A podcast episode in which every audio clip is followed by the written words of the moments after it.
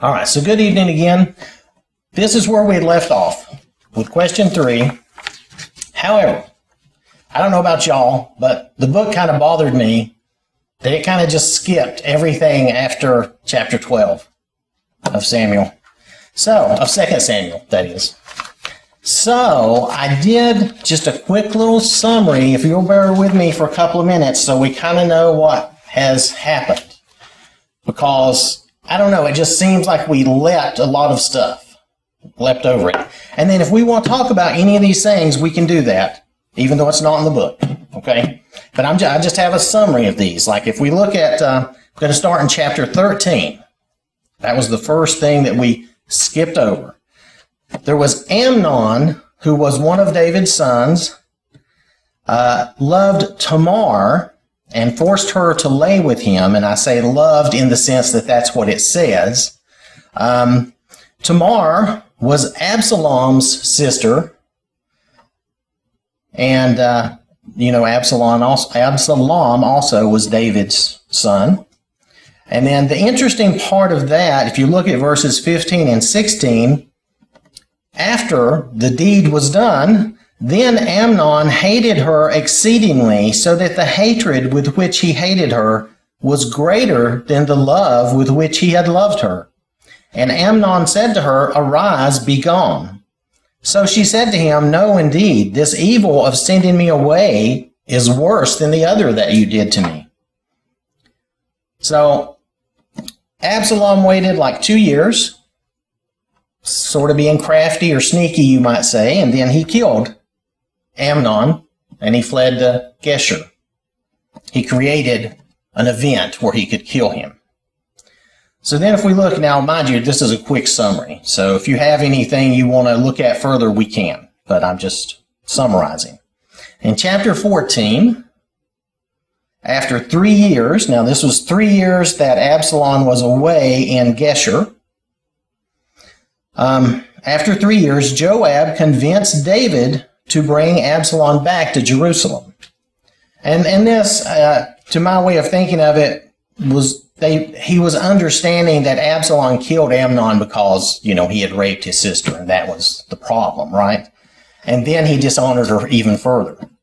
But nonetheless, um, so when Joab did this, he used a woman who kind of told David a story, and it was similar to what we saw Nathan do when he wanted to tell David about his sin with Bathsheba and get his attention to the fact that he had killed her husband and, and let him know that he was doing wrong. So Joab does kind of a similar thing using this woman to tell a story to David that gets him to that same point and says, Why don't you bring your son back? So David allowed for Absalom to come back to Jerusalem, but he was not to be in the king's presence. So, and then after two years in Jerusalem, Absalom wanted to meet with David, um, even if the king chose to kill him for his guilt. He still wanted to meet with him. See, he had been told he couldn't be in the king's presence, so he hadn't seen David for like two years plus the three where he was gone. I guess that's five years. So, um, so Joab arranged that after Absalom set his field on fire to get his attention because he wouldn't respond to Absalom's requests. And you can read these chapters. It's, it's a lot of interesting stuff, but I'm again summarizing. So he arranged that. And then David kissed Absalom and forgave him, seemed like. He didn't say that, per, you know, outright, but it says that David kissed him and he seemed to be forgiving. That was implying love and forgiveness. And then in chapter 15, again, 2 Samuel, um, it tells us Absalom was handsome, and then he seemed to be pretty devious in what he was up to. He managed to turn people's hearts to him from David, especially the tribes of Israel, he told them that he could better judge their disputes for them than David could. Now, and he, he did this, he kind of worked this plan for like four years. So after four years of that, he asked David's leave to go to Hebron, and he had some reason. Oh, I remember. He claimed he was going to worship, But really, what he was doing was he was setting himself up to be king, to be declared king and anointed king. So he did that, and when David heard of that, David fled Jerusalem. Now, there's some little there's some little odd things that go on during these times, like Ziba, Mephibosheth's servant and caregiver, lied, and he came with David and brought a couple of uh, pack animals. If I remember right, maybe he was riding one, but nonetheless, and he lied and said that Mephibosheth stayed behind to get his inheritance, like he was going to receive his inheritance of being Saul's grandson, I suppose. Um, nonetheless, that, like I said, that was a lie. But uh, also in this chapter, one of Saul's family, Sh- um, Shimei, S H I M E I, so or Shimei, he cursed David. He he held a grudge against David, but David did not let his men harm him. Did not. He he restrained his his men, and I'm getting the feeling as I was reading this that you know David is getting older and he's kind of tired of all the bloodshed in a way. You know, he's, he doesn't want to just immediately kill everybody, which is good. But anyway, so Absalom goes to Jerusalem, and David's friend Hushai convinced him that he would be loyal to Absalom, but he was actually being a spy for David. So then in chapter 17, Hushai again, if I'm saying that wrong, I apologize, convinces Absalom not to take the advice of his counselor. Now, his counselor has an interesting name, Ahithophel, I think, or something to that effect. We'll go with that. Anyway, this counselor was highly esteemed, actually, but Hushai convinced Absalom to not listen to him, and this actually saved David's life, as he would have most likely been caught and overwhelmed. And then, in a weird kind of just aside, this counselor went home and hung himself. I'm it's just the way it was. Chapter 18. Chapter 18, David musters an army from Judah and goes to fight Absalom. Absalom gets caught in a tree, like in the fork of a tree or something odd. He gets his head stuck. So he's stuck in this tree, and I imagine it's probably partly due to armor or whatever that he's stuck and can't get himself down. I'm just best I can from the description given. You think it's his hair? Oh, why is it his hair? Well, he talks about I'm not- His hair, his, his hair is really long. He would cut it Well, now it does say he only cuts his hair once a year. Yeah, it's so long. That might. Hold, I don't know if that would hold the weight of a guy, but it might. It depends on how much you. If you have a lot, I never had a lot. Obviously, Doesn't it say something about his hair? I'm sure it says something about his hair, but it didn't. I don't. I didn't think it said it in those verses. Yeah. It- what verse nine? Thick branches. Uh, his his head caught fast. His head. Yeah. I guess I took that as his hair. Right. Right. See, when I read it and it said head, and, but I had forgotten about the hair now. So that's that's a fair point. It could have involved his hair and stuff. Yes. In the NIV, it does say Absalom's hair got caught into the tree. He was left hanging in midair while the mule he was riding Okay. continued on. Okay. So he, and in in my translation in the ESV, it said it caught his head was caught, but. That would make sense with what y'all are saying, and they did make mention of his hair, and it's like he's being hung by his own vanity, right? Because he had this long, pretty hair, you know. Okay, that was good. See, I, I didn't catch that when I was reading through and trying to do the summaries. that was nice. Okay. Um, let's see. Oh, anyway, but so he's stuck in the tree, right? And um, Joab kills him. Now, another guy didn't kill him because he had heard David say that he wanted them to treat Absalom gently or kindly and not kill him, was the obvious intent. But uh, Joab um, killed him anyway, just killed him. Now, David grieves greatly over Absalom. And we go into chapter 19, and Joab reminds him of his duty.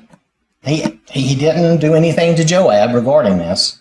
But Joab reminds him of his duty to his people and that he should love those who were loyal to him because it was it was upsetting to those who were loyal to David to see him grieving so bad for Absalom, who I'm I'm sure they probably considered a traitor, but it doesn't say that. I'm just saying that would make some sense to me. David also pardons his enemies, the tribes of Israel, and he judges between Ziba and Mephibosheth, saying they should just go ahead and split their inheritance, the inheritance between them, which is kind of odd since Ziba had lied and David had initially told him that, well, you can have it if Mephibosheth is not being loyal. But uh, anyway, I, I think again, David is being more merciful as he gets older. He's being more, yeah, more merciful. He's not into all the harshness then, when we look at chapter 20, Sheba, a Benjaminite, a Benja, Benjaminite, rebelled against David, maybe due to enmity through the fact that David had replaced Saul. That's not really said, just a thought. Uh, Amasa was someone who was supposed to gather the army of Judah and meet David, but delayed too long so that uh, they were they David felt like uh, he had allowed Sheba to become too much of a threat. Joab killed Amasa and then pursued Sheba, besieging him at this town called Abel or Abel, A B E L, of another name that I can't really say. It's like Bay Makkah or something. But then speaking to a wise woman of the city, which I'm assuming she must have been somehow their leader in some way. She was the wise woman of the city. Joab offered to take just Sheba's head and leave the city because they were they, they were sieging it. And the city agreed and threw his head to him, to to Joab. Threw Sheba's head to him. So then in chapter 21, David gives seven sons of Saul's line to avenge the Gibeonites for Saul's persecution of them, but he did not give them Mephibosheth due to his oath to protect him.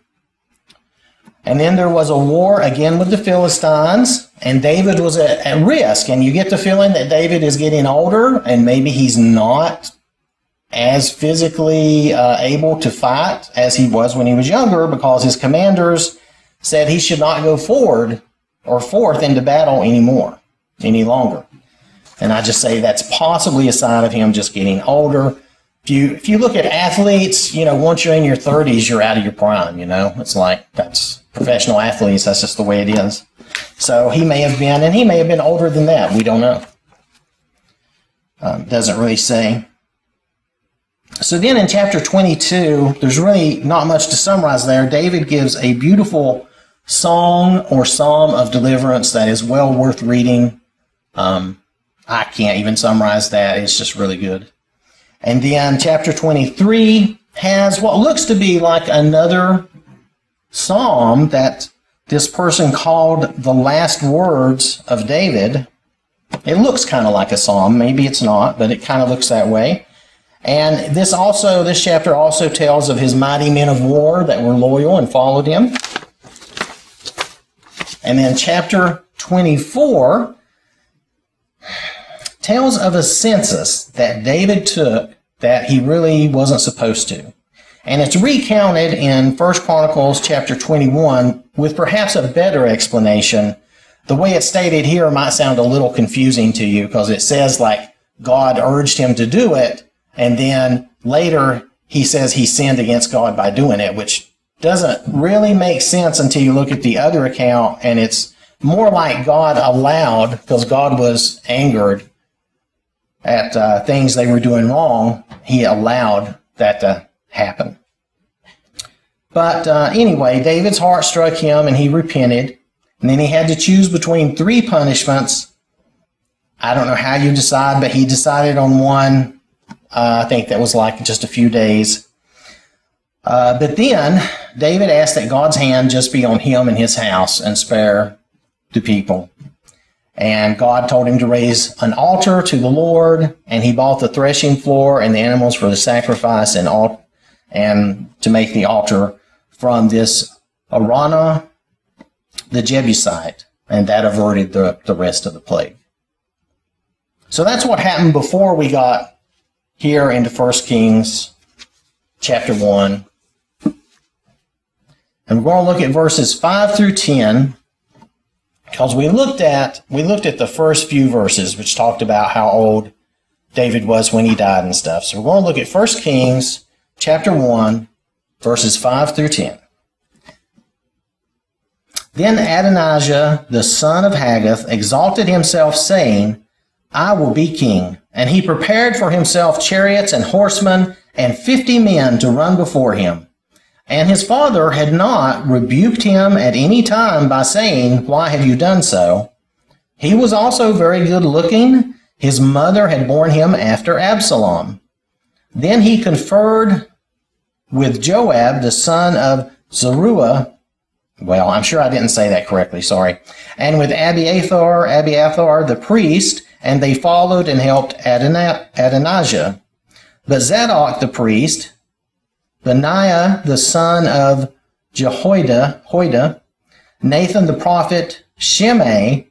Now, Shimei, you might notice here, he's now counted as loyal to David, but he was the Benjaminite that was cursing David back in the previous chapters. And but David had forgiven him along with forgiving all his enemies. He had forgiven him. And so now he's actually loyal to David. I just thought that was interesting.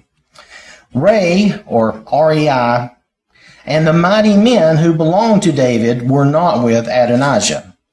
And Adonijah sacrificed sheep and oxen and fattened cattle by the stone of Zoheleth, which is by Enrogel.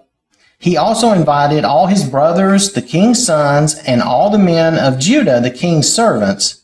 But he did not invite Nathan the prophet, Benaiah, the mighty men, or Solomon, his brother. So that was the one son he did not invite. So if we look at question three, how did the situation described in verses 1 through 4 relate to this attempt to usurp the, th- the throne?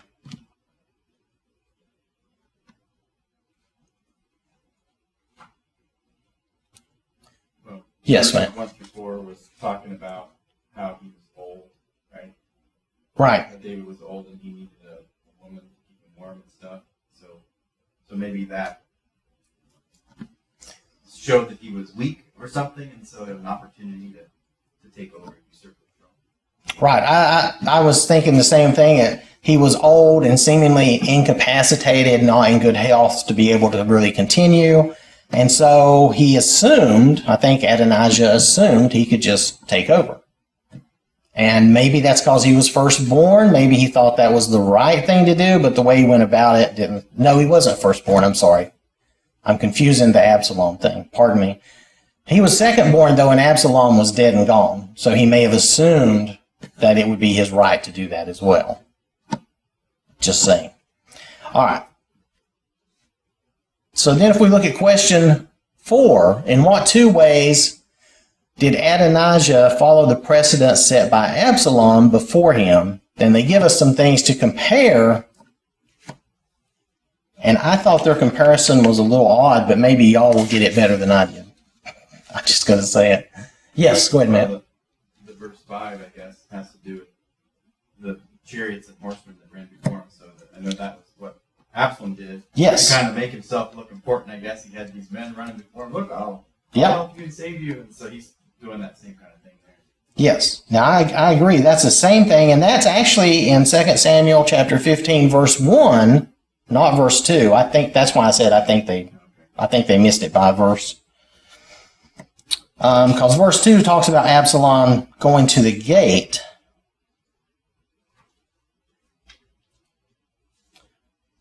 Let's see. So three reasons. Wait, am I looking at? I looked at. I'm sorry, I skipped it down. So in what two ways? So there's that. The fact that he was following the example of his older brother with the chariots and the horsemen. Now they also mention verses nine and ten, right? or they they point us to 9 and 10 and they mention Samuel 15 verses 7 through 12 and this is where Absalom says to David well let me read these few verses here now it came to pass that Absalom said to the king please let me go to Hebron and pay the vow which I made to the Lord for your servant took a vow which I dwelt at Geshur in Syria, saying, If the Lord indeed brings me back to Jerusalem, then I will serve the Lord. And the king said to him, Go in peace. So he arose and went to Hebron. Then Absalom sent spies throughout all the tribes of Israel, saying, As soon as you hear the sound of the trumpet, then you shall say, Absalom reigns in Hebron. And with Absalom went two hundred men invited from Jerusalem, and they went along innocently and did not know anything.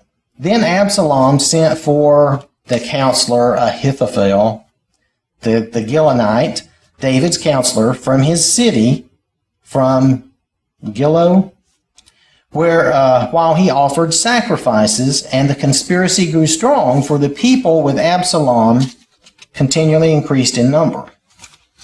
So if we look at that and then we look at verses, they point us to 9 and 10, you'll see that Adonijah, Adonijah invited and brought along certain people who would be in with his little coronation and uh, also a little conspiracy to take the throne, right? And then there were people that were loyal to David he did not invite, right? So he kind of did the same thing again. He was repeating what his older brother did. He did go to Hebron, though, I guess. Well, it, I don't know if he got that far. It doesn't sound like it. So I know Hebron was when David first became king. I think that was actually at Hebron, and that was his first capital. And later he took over Jerusalem. Yeah, because here, what he did this, he did this somewhere else at another location. Right, he was doing this at another location. Maybe he thought Hebron was the reason it didn't work. I, I don't know. So then, if we look at, uh, do anybody have anything else on that? I'm sorry. Go ahead. So when we look at back in Second Samuel chapter fifteen, and we compare Adonijah with Absalom, Right, that's what we're doing. right? If you look at verse four, he says, "Well, uh, he would say to people, if I was the judge of the land, I would give you justice."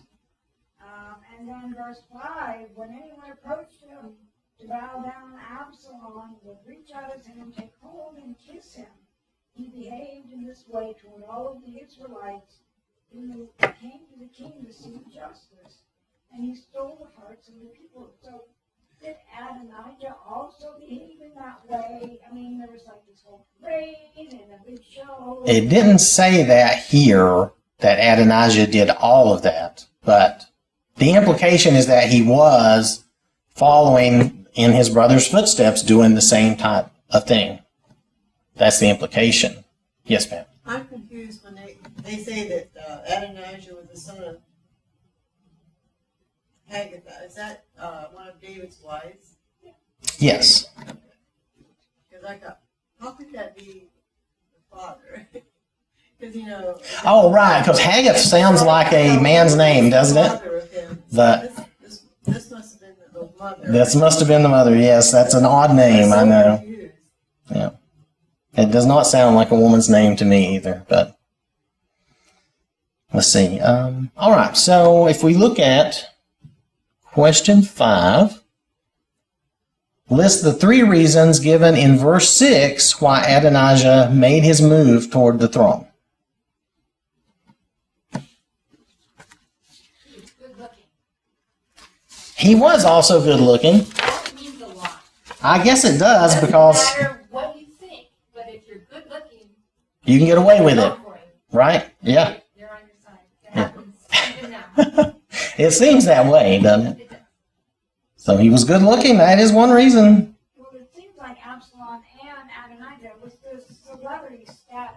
You know, they were admired, they were handsome, people loved them, and they made this big show when they would come into towns, and people liked the whole spectacle and the excitement. And So they were vain and maybe proud, and they, they felt like they had the people on their side. Yeah. They, yeah. His mother was on his side. Oh, was his mother on his on his? Is that what I read there in verse, um, six? Well, it says his mother had borne him after Absalom, so he was the second. He was the second son. I mean, and Absalom, like we said, was dead at this point. Excuse me? He's out of the picture. Yeah, he's out of the picture, so so yeah, but well, these were princes, right? They were yes, they were princes. They were David's sons, so they were princes. These women that would have these children with the king, they probably all secretly hoped, like, oh, mine is like the best. I'm I'm sure they were esteemed and fawned over and all that. Yeah, that's yes, man. That first statement in verse 6 is kind of puzzling, but I think so. His father had never at any time displeased him by asking, Why have you done thus and so? I think it's, I think he never got in trouble with dad, is what it means. Yeah. And so he's a good character, so he's not looked down upon. Like, of course, Absalom had all kinds of horrible things he did, even before he tried to take over, but this guy had a clean, clean record, so maybe that gave him some credit. Maybe. And I, you know, I looked at that too. This translation says his father had not rebuked him at any time. And that just made me think, you know, uh, you know, uh, about him possibly having being spoiled, even just thinking that I get away with everything. I can do whatever I want, you know. Yes. He could do no wrong. Right. I can do no wrong. I'm a prince, and he Yeah. was handsome, and he that, that all kind of goes into that same mindset of, Dad never got on his case. and maybe he was a good guy because it never says that he got into any trouble. So, I mean, that is a possibility. But uh, even even if he was, he's he's going a different way. So let's see. So yeah, so there's there's our three reasons right there. He had not been rebuked or you know uh, anything by his father, and uh, he was good looking. So, and his mother had borne him after Absalom. So, and Absalom was gone. Does anybody have anything else before we move on? Yes, Shirley. Uh, Second Samuel three. Okay.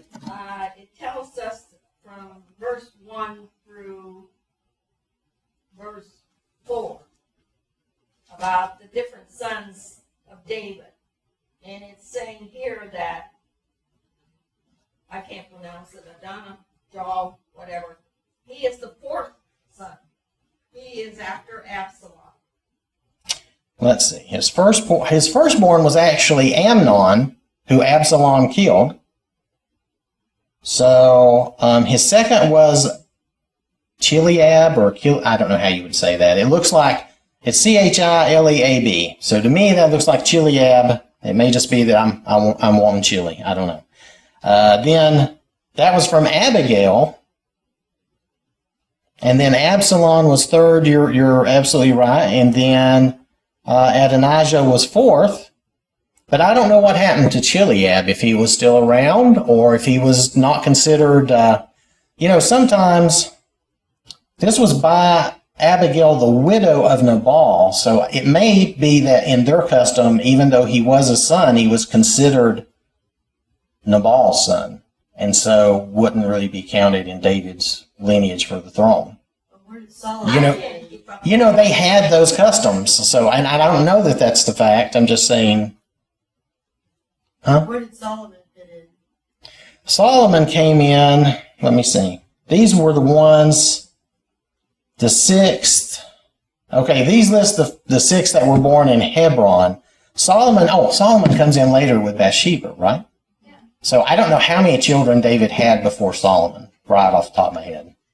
And he had concubines too, so I, I mean, I just don't even, I don't know.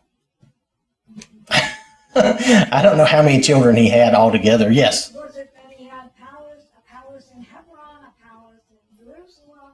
Well, remember in Hebron, that's where he was at first until they took Jerusalem and made that the capital. Wasn't Hebron the capital first? So, so I mean, that's where he was for years. right? Maybe Gilead was not handsome. Well, yeah, maybe he wasn't handsome. That could be.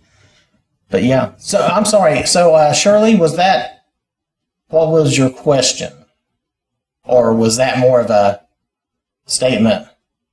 That was just a statement. I, I didn't have a question. That's fine. I'm sorry. The whole thing in a nutshell is he he did this, well, regardless of what number he was of being a son. Right, right. Yeah, he still did this regardless, right? But um, so, but since since the older kids seem to be taking each other out of the picture, you know, it kind of it kind of moved him up the rank. And you'll notice that that happened in a lot of royal families in history, where different ones knocked off the others, and they just kept moving up. But that's another that's historical. That's another thing.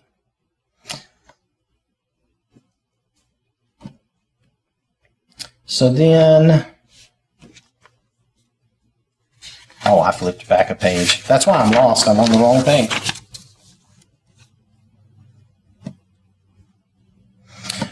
Okay. So if we look at question six, then, what important persons were supporters of Adonijah's claim to the throne? Because there, there was probably at least two that would be surprising. Joab and Abiathar. Yeah, Joab and the priest Abiathar, Ab- whatever his name. Yes. So yeah, those two were supporters. And then the second part of the question is what important people or persons were not supporters? Right, Nathan was not. Z- yeah, Zadok, Zadok, Zadok was not. Uh, they also listed that Sh- Shimei, I don't know how you pronounce it. Capital R E I. that's the one I just said Ray, but I don't know if that's correct. So, and yeah, and the mighty men who were loyal to David that, that we'd mentioned previously. These were the warriors that were loyal to David, and also a guy by the name of Benaiah, the son of Jehoiada. So, those were the ones that I had listed that were not on Absalom's. Uh, also said his mighty men. Yes, those mighty men, those warriors who were loyal to David, who had been his his men, fighting for him, fighting with him. So,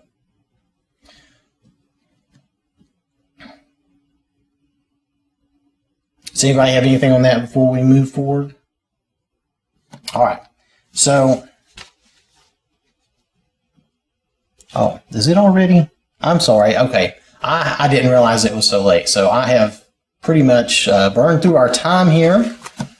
So I'm going to stop us here and we'll pick up. Well, I guess Josh will actually pick up with question number seven next week. Thank you all for your time and your attention and interaction.